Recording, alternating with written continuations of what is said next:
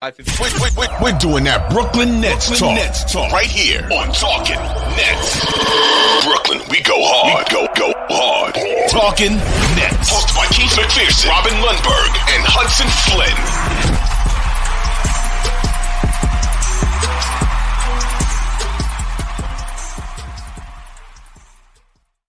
Yes, sir. Welcome back to Talking Nets, episode 177, as we proceed. Now, I know it's been a couple days. I know a lot has happened in the Nets world, but I know one thing. After that big win Saturday night, I thought I was going to wake up Sunday and see ESPN, NBA TV, I don't know, any other sports outlet, FS1, CBS Sports Radio, whatever it might be, talking about, wow, look at the Nets. The Nets are winning games. The last episode we had, I said, winning streak ends, start another one. They start another one and they rest players and they still go get a win. Jacque Vaughn is such a difference at head coach versus Steve Nash. They're getting it done without their MVP. KD is playing at an MVP level, but no, no, we know nobody cares about the Nets unless it's some BS. Jared says that game against the Pacers was one of the best ones I've ever seen, biggest win of the season.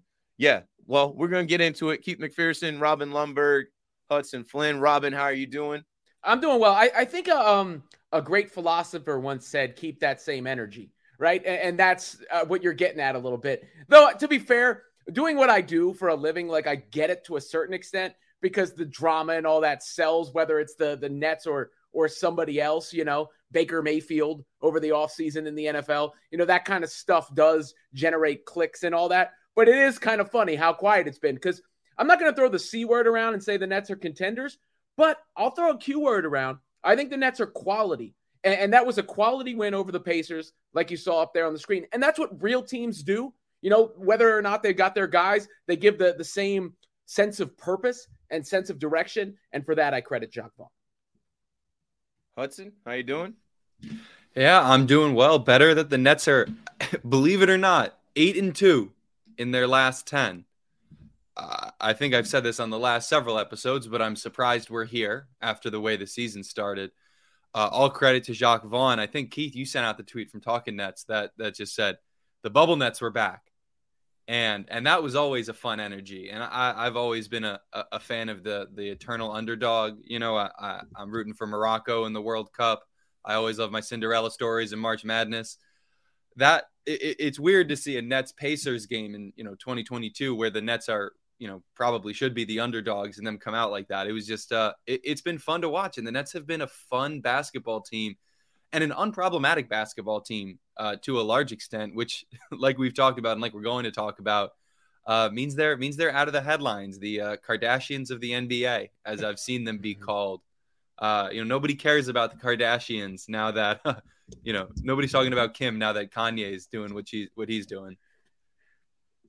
Good comparison with mm-hmm. Ben Simmons being linked to Kylie Jenner. Um, they only want to talk about Ben Simmons if he's out with a back injury or a knee injury or if he's progressing slowly, right? Like, oh, Ben Simmons, what a joke. They only want to talk about Kyrie and his shoes. Uh, we're, you know, weeks away from, you know, you mentioned Kanye right there. We're weeks away from uh, Kyrie being on the heels of the Kanye stuff, not going backwards, but they only want to talk about Kyrie and New Balance and the tape on his shoes. What else? They only want to talk about KD and his comments about Aaron Judge, right? Oh, KD goes on and says he's a Nationals fan and he doesn't care about 99 at all. That made national news, and that was a joke. And if anyone was watching the post game like I was, Meghan Triplett asked him the question, queuing him up for what? Yankees hot stove, which I also watched right after mm. the post game. The Yankees and the Nets play on the same station, Yes Network. That's all TV production. But uh, you know, KD came out and clarified that that came out too cold. But I just think it's interesting, right? When it's nonsense, Nets talk is up there. It's it's leading everywhere. Everyone's got something to say. Everyone wants to weigh in on Kyrie. But when they're actually doing what they're paid to do, what we want to watch them do and nothing else, play basketball, play good basketball, no matter who's on the floor, it's not a story. It's not a story. Not, you not know, that important it's even my uh my coworkers, right? Like who are, are constantly sending me disparaging texts when things are going bad with the Nets or when we're in a, a chat. Uh, like this one just not broadcast, but when the Nets are doing well, you know, crickets there too. KD's just so deadpan. So I get that. Like people took it as an insult, but that's just kind of how he delivers thing. And Kyrie, you know, Kyrie's playing hard, playing good defense. Happy with Kyrie. But he didn't exactly make a statement with his shoe thing either. Like, oh, I'm finally free from my millions of dollar deal that I had with, with Nike and the logo you can still see. But here's the thing, guys. You look at the stats, and beyond eight and two in the last uh, 10 games, as, as Hudson said, all of the, the numbers are starting to point in the direction of the Nets being a real team. I think they're top five in both half court offense and half court defense on the season. They are now a legitimately good defensive team. Uh, we saw a stat last week, I think, that they have the, the best five man lineup defensively in the entire NBA of guys yeah. at least 100 stat muse. I meant to throw that in the notes. Keep going. I'll throw it in there, and Alex can add the uh, screenshot. I put a bunch of StatMuse screenshots in the notes. Again, I, I, credit Jacque Vaughn for that. I credit the players for that. Um, you know, the rotation is starting to get figured out. The, the team is starting to get healthy. To me, the two biggest weaknesses are turnovers and second chance opportunities. Because when you look at the basic things, offense and defense, the Nets are excellent. The problem is they don't always complete their defensive possessions because the other team gets a rebound and puts it back up. And they turn the ball over too much, especially when they have like an opportunity to score and it goes the other way. So that leads to the other team getting more shots, having more field goal attempts throughout the game. If they can cut down on those two things, if they can shore up the offensive or the defensive glass and they can shore up their, their turnover issues, then I, I do think you have to start looking at them as one of the three, four, five best teams in the NBA. As right now, they are clearly, I, I would have them third in the East. I mean, behind Boston and Milwaukee, right there with Cleveland. When you look at the standings, I know it's it's too early to call. We haven't even gotten to December or uh, to Christmas. We're only in December, but like there's not too many teams that you don't know about. Like you know what the Sixers are, you know you know what the Bucks are, you know what the Celtics are, you know who their stars are, you know their style of play. Um, you kind of know how the Mets match uh, the Mets, the Nets match up against them. But here we are with a Nets team that when they were losing, when they were under 500, they had all of this attention. Now they're stringing together wins. They're 16 and 12. They're currently in fourth place, and it's like, hmm Let's see how long this continues. Another win streak, like I already mentioned. They're eight and two in their last 10, winning the last three in a row. And now they have a game coming up tonight, and then they don't play until Friday. So, you know, when you think about what Jacque Vaughn and the Nets just did, they made it so that guys can be fresh and they're not like they're going to break the rest of this week and not have to play till Friday. And the last game that they played, the top seven scorers had off. So let's get into it. Last episode we recorded right before the Hornets game. I'm not going to take you that far back. I know it's hard to even think about the game before the last one, but 7 11 combined for 62 points. It was a good start. It wasn't a great finish. As you guys remember, the Hornets kept with the Nets and they barely won this game uh, by six points, 122 to 116. But whatever, win ugly. We'll take that win. And like the Hornets, we know the Hornets are not a, a good team. They're not a competitive team whatever. A win is a win, and it was part of going uh, six and one on this homestand, this seven game homestand that the Nets had. So then moving on from that game, right? It's a win. It's a win. It's a win. No one's going to remember, oh, well, you know, you gave it back to them in the fourth quarter. They still lost. Then you're facing a Hawks team who had gotten beat by the Knicks in New York a couple days prior. So they were more, more motivated, right?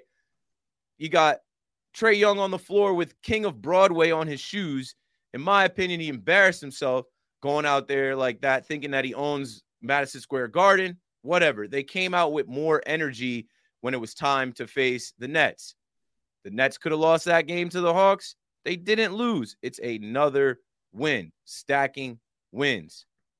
And then you get to Saturday night where I refer to this as the bubble nets, but we've seen so many iterations on this, and I'll pass the mic and I'll try and add anything you guys don't add.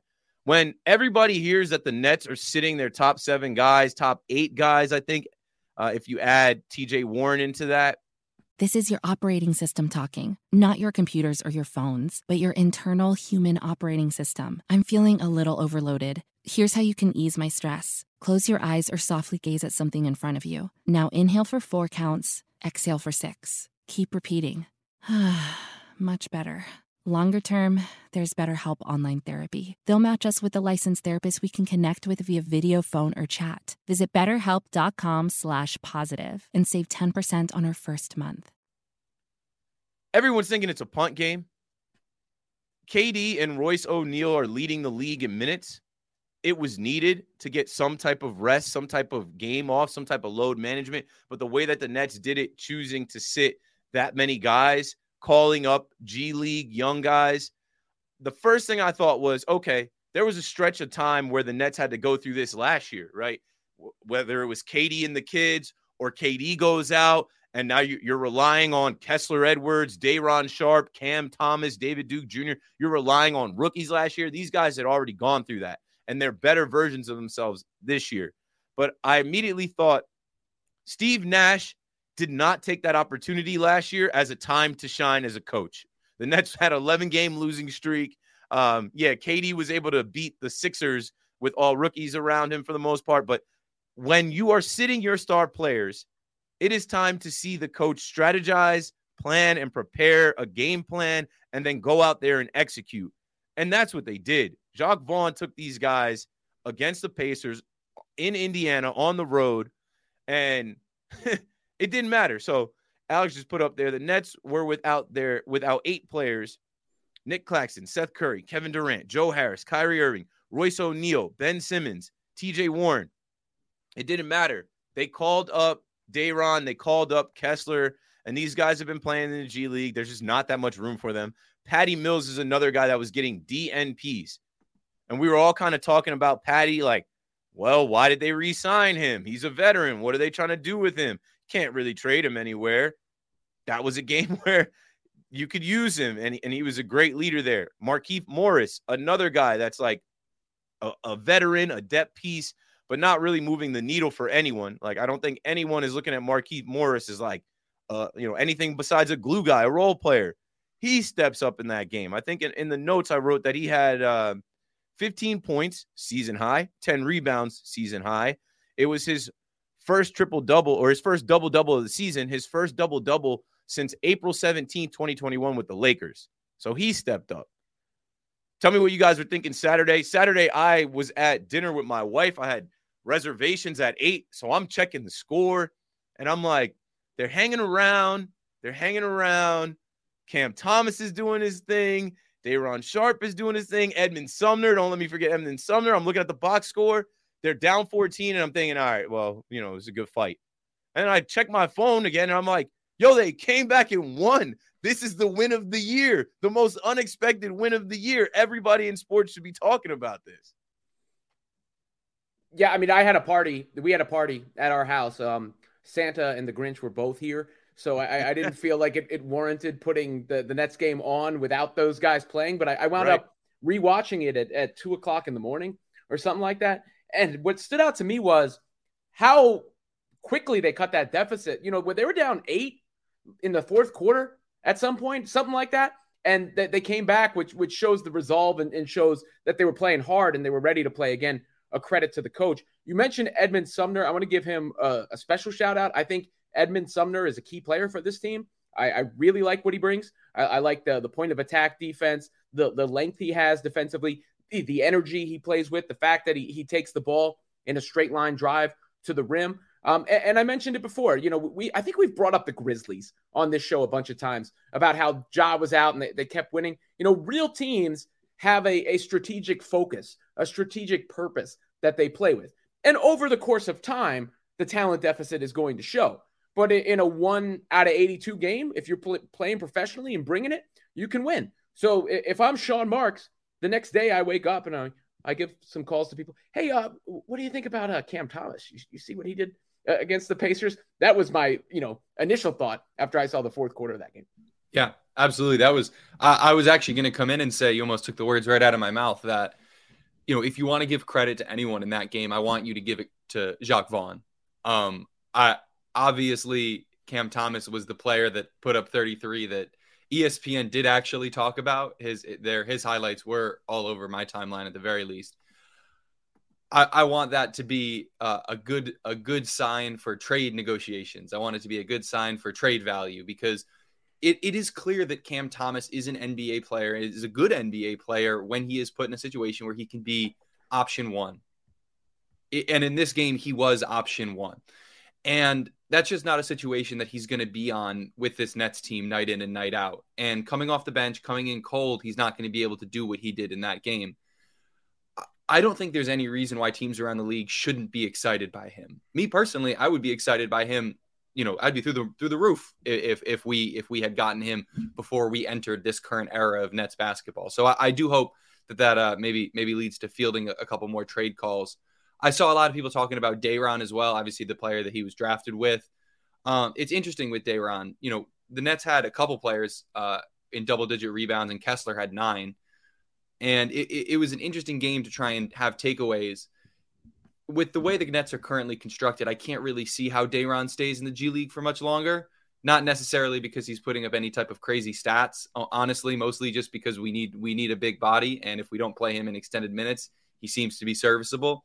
So I think honestly, I mean, good signs all around. I, I love having a coach that we can rely on to coach through games. You know, having a top five half court offense and half court defense those are those are coaching statistics. That's a that's a coach stat. Sorry, I think Robin, you want to cut in? Yeah, real quick, uh, just to go back to the theme that we had at the beginning. People were waiting to jump on the Nets. They were waiting to to call it a disgrace and everything that they rested all those guys because there is a level of vitriol around the team. And you know, I get it. You know, somebody that in Indiana goes to that game, they don't get to see KD, they don't get to see Kyrie, they don't get to see Joe Harris, whatever the case may be, but they don't get to see those players and it, it, got quieted. That's one of the reasons nobody's talking about it because they would have been talking about it had the Nets lost that game, but instead they they won, which I do take as a, a good sign for the path they're on. This episode is brought to you by 1923 on Paramount Plus. In Taylor Sheridan's new original series, 1923, the Duttons confront challenges, including the end of the First World War, America's industrialization, and the start of the Great Depression. Helen Mirren and Harrison Ford star in the new original series, 1923 Streaming December 18th exclusively on Paramount Plus. Head to ParamountPlus.com to try it free. Yeah. And you know what? People can save it with their thoughts on how guys are rested, load management, which games look like punt games, which games are rest games, because the entire NBA does it. And when we talk about star players, I think the biggest person you got to look at with that is Kawhi Leonard. Kawhi Leonard as a Clipper. What are Clipper Clipper fans saying about him never playing? Um, there's a bunch of other guys too, and it's funny. ESPN wanted to run with uh, LeBron and AD. I, I saw LeBron and AD talk. Those are two guys that are gone missing a lot, injuries, and then even Zion. Uh, his dunk late in the game against the Suns. That was the leading NBA story the next day. Zion missed all of last year. We weren't sure if he was coming back. And he, in his post game, says, Hey, this team eliminated my guys last year. I missed all last year. I'm here now. And uh, yeah, those are all great stories. Chris Paul going through it, rough couple weeks for Chris Paul. But back to the Nets, couple things you guys said. Speaking Cam, of the Kardashians, by the way, the the Kardashian theme is is heavy on 177. We'll have to send this to their people. Uh, back on Cam Thomas, you know, a lot of talk about his emotions um, on the bench. You know, there was a, a thread in Nets Twitter where they just, you know, they showed the team celebrating and he just had a straight face on. We know Cam wants to play. He played last year. Um, he's used to being the bucket getter, the star. He's used to playing and shooting and getting his. And there's a lot of guys in front of him. But I think it's interesting right now. And uh, this will lead into the John Collins, Joe Harris talk. As we're looking at the Nets as a contender, as we're looking at the Nets as a team that might be able to make a playoff push and run this year, you know they're a trade or two away and that they do have this deadline. And I look at this deadline as like Sean Marks, your job is on the line to try and get a piece to make this team a contender this year that could potentially get to, I don't know, an Eastern Conference Finals. Like, if this is the last year of KD and Kyrie, as most of us see it as, then they got to get further than they have in the last three seasons. They got to get out of the second round. And uh, Cam Thomas could be a piece, but there's some thought to you know, KD likes him. And if he stays, right, he's the future. Uh, but there's also, like, you know, Hudson said, what team couldn't use a Cam Thomas that's young right now? Um, you can go back to that. uh, that's young right now. And as trade talks are swirling around, Shams put out the Hawks have had several teams in the Collins market, such as Utah, Washington. Speaking of Utah, shout, shout out to Yuta Watanabe coming back as well Saturday against the Pacers. But uh, Washington was in, Brooklyn and Dallas. Atlanta has not shown interest so far in a potential framework that would include Brooklyn's Joe Harris. Colin is in second year of a six-year, $125 million deal. Joe Harris, I think, makes like $25 million a year or something like that, 20 or $25 million. We just had this whole convo 18, 18 and a half million a year. That's too much. I mean, for most people, I mean, the Nets paid him because they had to pay him. But I know most people are looking at this version of Joe Harris, Joey Buckets now, and they're saying, I don't know if we're going to take on that guy in any package just because of the hit. Um, you know, 18.5 million for for a guy that's like, I don't know if he's a starter in this league anymore. He's an off the bench shooter. Uh, what are you guys thinking about the John Collins rumors now? Two weeks of that. Uh, Joe Harris, uh, his trade potential, which I don't know how much there is, and what the Nets need to do here. Cam Thomas, um, you know, going back to another thing you said, Day'Ron Sharpe They they were counting on Day'Ron Sharpe in the beginning of the season, which leads me to believe they will go back to him. Uh, I think he needed to go to the G League workout. Even looking at him in the post game press conference, his face looks slimmer to me. Like I think he's been hitting the weights, and he said he's been hitting the weights, weights running and working out hard. I think he's been trying to get back. So a good showing by him. Maybe they will get him some minutes. He can't be a 20, 30 minute guy, but maybe he can be 10 to 15. Uh, what are you guys thinking about Cam, Day'Ron, Joe Harris, John Collins in the potential trade market? I think any move the Nets make is likely going to be on the margins uh, because they just simply don't have much to give up. I mean, we talk about Joe Harris as a central piece. You're talking about the three guys I think who are most likely to be dealt, um, it, rather than filler, but like as a, a part of the the deal, a central part of the deal. Joe Harris, who has played better lately. Let's give him credit. He's made some shots. I don't um, personally trust him to be in the rotation of a contending team until proven otherwise. Cam Thomas, who, like Hudson mentioned, he's the kind of guy that needs to go to like the Orlando Magic or one of those kind of teams, right? Where he can get a, a ton of burn. So maybe you could get some sort of value. And then uh, you always have to keep at least one eye open. I think he would appreciate that reference for Kyrie Irving, considering he is, you know, in the last year of his deal. But I, I think we're getting more and more likely that they're just going to run that until the wheels fall off and see how far they can go in that respect. Beyond that, I'd have to look at their draft capital and situation. I mean, the Philly pick, I think they could deal this year. Um, that's something they can move. But you're you're you're probably looking at a smaller deal, I think, for the Nets than a bigger deal to sort of shore up the rotation on the margin. Because we're now getting fairly deep into guys that you at least relatively trust, right? KD, Kyrie, uh, Claxton, Royce. Simmons, Royce, Watanabe, Yuta, uh, Sumner. Edmond Sumner. Yeah, I just mentioned. Then the other the other surprise wild card to look for would be Nic Claxton, simply because he and Ben Simmons aren't a perfect fit. Simmons, there's a lot more invested in him going forward, uh, and and he's harder to move. So if any any move was just going to like shock us, that would be the move I think that would shock. Seth Curry. Anyone think Seth Curry has any value out there? More than Joe Harris. Yeah, I mean, he's, he's been he's, he's been more consistent, right? If he's healthy, he's he's been more consistent, right? So you got to give him that. I, I agree. I think a, move on the margins is likely unless Sean Marks is genuinely feeling pressure from Joe Tsai. If Joe Tsai says, you know, this is our last burn, this is our last run, your job's on the line, I, I can understand the the desire from him to take a big swing. But I expect an addition, uh, probably something closer, and again, hopefully something closer to uh, PJ Tucker on the Bucks uh, in 2011. You know, if you guys obviously if you remember the series when the Nets played the Bucks, he was he continued to be a menace, but he was also a good basketball player. Uh, believe it or not, he was traded for Rodions Kurucs mm-hmm. that year of, of of Nets fame. But that kind of a move, uh, a move on the margins for a player that fills a specific role that the Nets maybe don't have. The Nets have a lot of shooters, for instance, but we do not have a secondary big. Everybody talks about that. That might be a little harder to come by. But do you have someone who's, you know, uh, as the the phrase goes, has that dog in him? You know, a little bit of the Bruce Brown energy. Which I, again, I know Bruce was maybe more expensive than we were willing to pay for, but Bruce Brown would still would still be a good person to have on this team. You know, regardless. So I think that's the kind of move that actually would probably make the Nets not only make the most sense, but probably improve them the most. Because at the end of the day, you have to, and based on the way the team is constructed, you have to rely on the fact that you can have Kevin Durant, Kyrie Irving, and Ben Simmons, you know, playing the majority of, of your star level minutes. So you can't really hope for someone like John Collins, especially with the season he's having, to come in and solve all of the problems and, and be a fourth star to our theoretical big three. It's fun to win games. It's fun to talk about the Nets winning. It's fun to talk about a Nets team that has depth, a Nets team that we're looking at, and we're laughing as they're able to pull off a win Saturday with rookie, well, not rookies, second year players, young guys, a couple veterans in the mix. They're able to get a win, and it's about stacking wins. This year, I've been on record saying this. I think this is the best roster that KD has been a part of as a Brooklyn Net. And this year to me is about convincing KD, hey, you can win here. Like you should stay and finish out your contract, and we'll keep building around you. We'll keep making trades, moves, signings to build around you.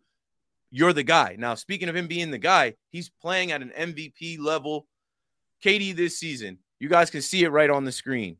30 averaging 37 and 5 56 34 and 92 percentage like he's so efficient you don't even need to talk about that it's known his field goal percentage um, he's fourth in the east leading the league in points, leading the Nets in points and assists. He's building an MVP case. Could you imagine KD winning an MVP in Brooklyn? I'm just saying it's it's it's out there.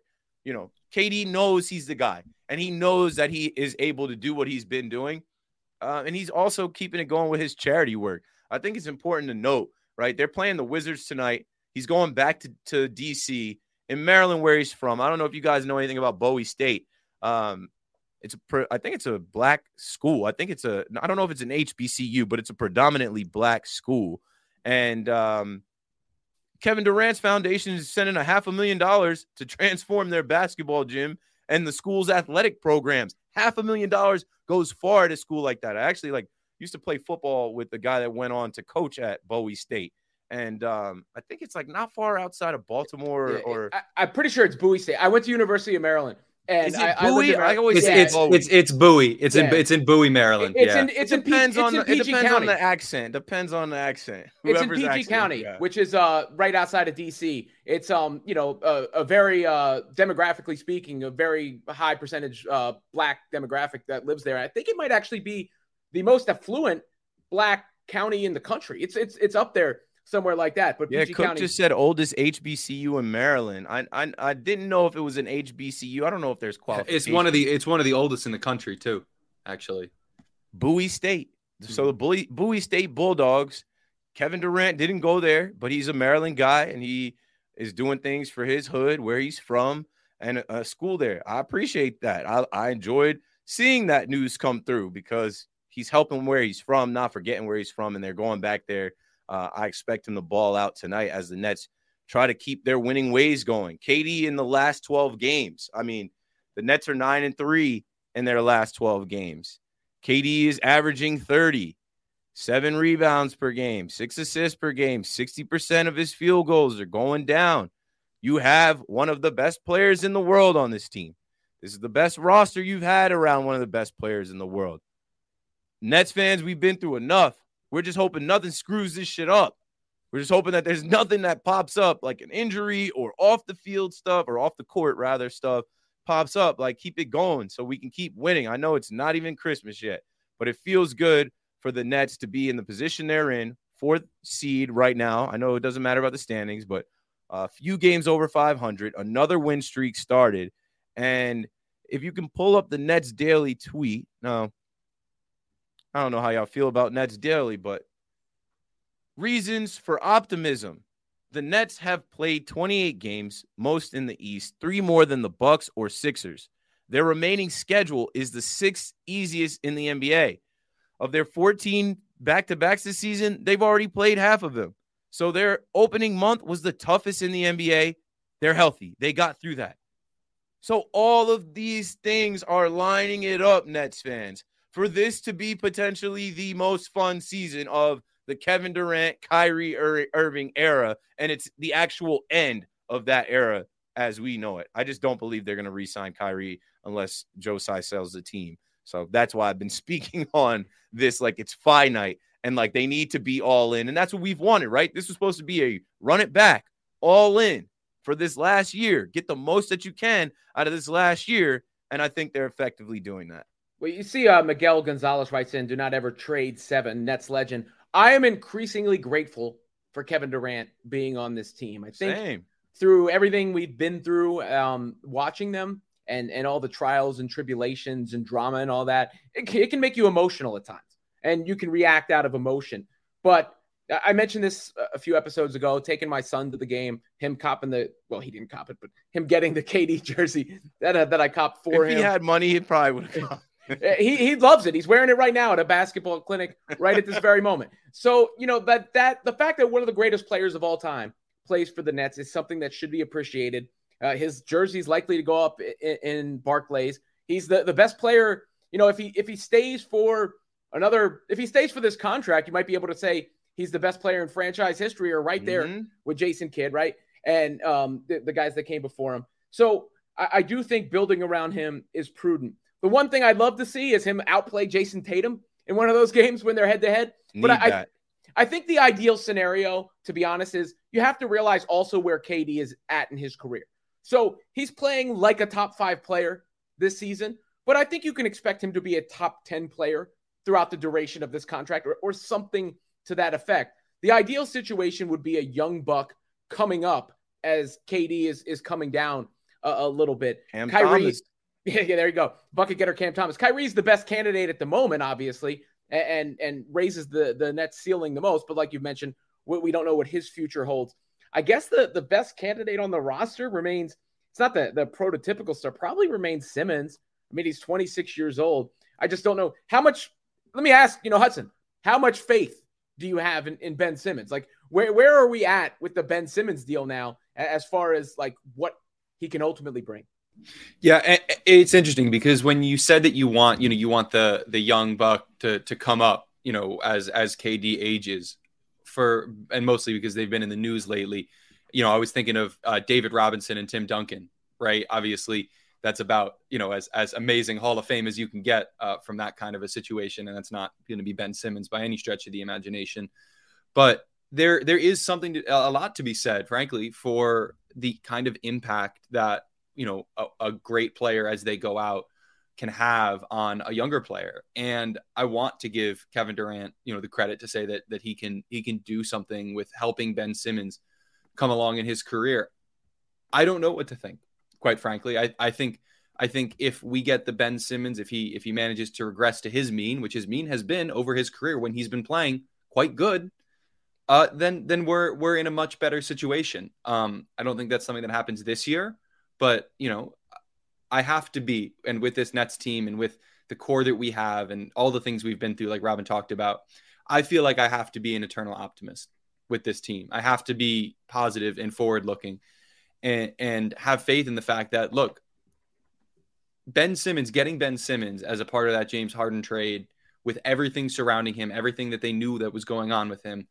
I can't I can't allow myself to think that that was just a bad call or a mediocre call at best. I want to think that it's a good call. And so I'm going to give him as much time as it takes. And until he shows that he is not going to be that guy, he's going to stop growing, he's going to stop, you know, returning to the form that he once had.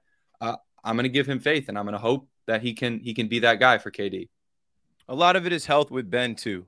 If you're not healthy, you can't be the version of yourself you want to be. And he's spoken about the disconnect between his mind and his body. So we just got to hope he stays healthy and then he can be out there getting more reps and playing. This is a guy that didn't play for two years. This is a guy that that missed a lot of time. And we can't forget that we've been patient with him, but I think he'll be all right in the in the long run. This is all about playoffs. They've already spoken about this. Like Jacque Vaughn even said with TJ Warren, we're not in a rush. We want him to be able to contribute in the playoffs. No one's dumb here. Everybody understands, right? This is all for April, May, and maybe into June, right? It's all about that. We know we're in December as well. That's why they're resting guys. Uh, last thing on the Pacers, man, that was the fourth time that the Nets played the Pacers already in this early season. So I guess they figured like they seen them enough. We know what to do against them. Tip my cap to Jacque Vaughn, but that was all Cam. Cam had 21 points in the fourth quarter, a career high 33 late in that game. And that's him showing who he is. And I think it's going to be interesting to see if the Nets want to keep him or they want to shop him or what becomes. But you know what? It's fun to be a Nets fan while they're winning and while they're doing it with different guys on the floor than you expect. You look forward to this Wizard game tonight. Uh, they've already played the Wizards three times. I think this is the third time they faced the Wizards. I, I know they faced them and beat the brakes off them last time in DC. It was the they worst just played loss. them. That, that was the game I was at.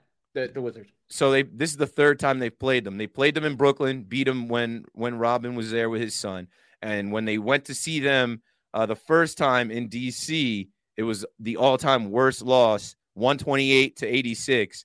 Uh, in you know that's ever happened there. I think they win tonight, and it'll be good to see Kyrie, KD, the rest of the guys back on the floor. Then they get a, a few days off, and they'll be back on the floor Friday against the Raptors, who they've also seen at least twice. I want to say they've seen the Raptors three times. Uh, maybe going. Yeah, They've beaten the this is Raptors fourth three time. times. They beat the Raptors three times. This will be the fourth time that they face the Raptors. So when they're talking about like the strength of schedule and the rest of the road, and I saw Miggs Miggs in the chat with his his Jets fan and Mets fan PTSD. He's like, I don't want to hear about strength of schedule. Yeah, because the Mets had the easiest September that anybody in baseball had, and they slept on their opponents and they got knocked down a little bit. You got to still go out and compete and win the games, but you feel good about that with the team that they have. All right, that's all we've got. Uh, anything else, Robin or Hudson, that you'd like to add? I think we can try and come back with an episode Friday or maybe Thursday, uh, just so we can get two in this week. But like I said, they're off for the next couple of days. They got a game tonight, and then they don't play again until Friday. I know. And I'm, that's- look, yeah. I'm happy we're talking about about a, a pretty good team, and and the, I'll, I'll be completely blunt and honest with y'all. I was worried that we were going to be the "this is fine" meme the the entire season, or until That was everything- last year. That was Yeah. me doing this show last year, like trying to talk everybody off the ledge, and there was no way. It was cooked the whole year. But at least I think what we're going to see is a competitive team for the rest of the year that's going to be in the playoffs and and is going to represent itself well in the playoffs. Yeah, and the look ahead, not even as far as to the playoffs, is, is still fun. I think. I mean, we have a couple easier games, our next three, and then we go and we play some top teams. We got the Bucks, we got Cleveland, and we have the Warriors, which 14 and 13 may not be a top team in the league, but you know they still have the players to be that, right? So I think the Nets are in in the near term future going to be carrying a pretty nice looking winning streak in their last 10 going up against the teams that they are going the caliber of team at least with the Warriors and the teams literally that they are going to need to beat if they are going to do anything in the playoffs this year. So I think as a Nets fan, you have not only a lot to look forward to in terms of the playoffs and how we might grow to them, but also just a lot of fun basketball to look forward to, which is for all the stuff that surrounds the Nets. And you know, we we started the podcast, and the title of the podcast is "No one's talking Nets now" because nobody likes to talk about the Nets when everything is basketball and everyone's winning. But at the end of the day, that's what we're here for. We're not here for the drama. We're here to watch the Nets play good, competitive, exciting basketball and win basketball games. And I'm I'm thrilled, honestly, that we're going to be in a position to do that going forward. Right. Well said, Hudson. That's why you have a Nets podcast because we're not like the traditional media, the national media, or even the local media that's dominated by Knicks fans. We're here to talk about the Nets, and it's good to get back to talk about winning and players and stats and perspective and trades and potential for this team to be a good team that can make a run through the playoffs. Subscribe to the pod, follow us on Twitter, Instagram, Facebook, all that. And uh, if you're in the chat right now on YouTube, click like on your way out. That's all we've got. I know Robin's got to go. I got to go. Hudson's got to go. Talking Nets, you know how we end these shows. Let's, Let's go, go Nets. Nets. Let's, go, Nets. Brooklyn. This is your operating system talking, not your computers or your phones, but your internal human operating system. I'm feeling a little overloaded. Here's how you can ease my stress. Close your eyes or softly gaze at something in front of you. Now inhale for four counts, exhale for six. Keep repeating. Much better. Longer term, there's BetterHelp Online Therapy. They'll match us with a licensed therapist we can connect with via video, phone, or chat. Visit betterhelp.com slash positive and save 10% on our first month. TuneIn is the audio platform with something for everyone. News, In order to secure convictions in a court of law, it is essential that we conclusively sports, Shot clock at four. Doncic. The step back three. You bet. music, You set my world even even podcasts. Whatever you love, hear it right here on TuneIn. Go to tunein.com or download the TuneIn app to start listening. We really need new phones. T-Mobile will cover the cost of four amazing new iPhone 15s, and each line is only $25 a month. New iPhone 15s? Only at T-Mobile get four iPhone 15s on us and four lines for 25 bucks per line per month with eligible trade-in when you switch. Minimum of four lines for $25 per line per month with auto pay discount using debit or bank account. $5 more per line without auto pay, plus taxes and fees. Phone fee at 24 monthly bill credits for all well qualified customers. Contact us before canceling account to continue bill credits or credit stop and balance on required finance agreement due. $35 per line connection charge apply. Ctmobile.com.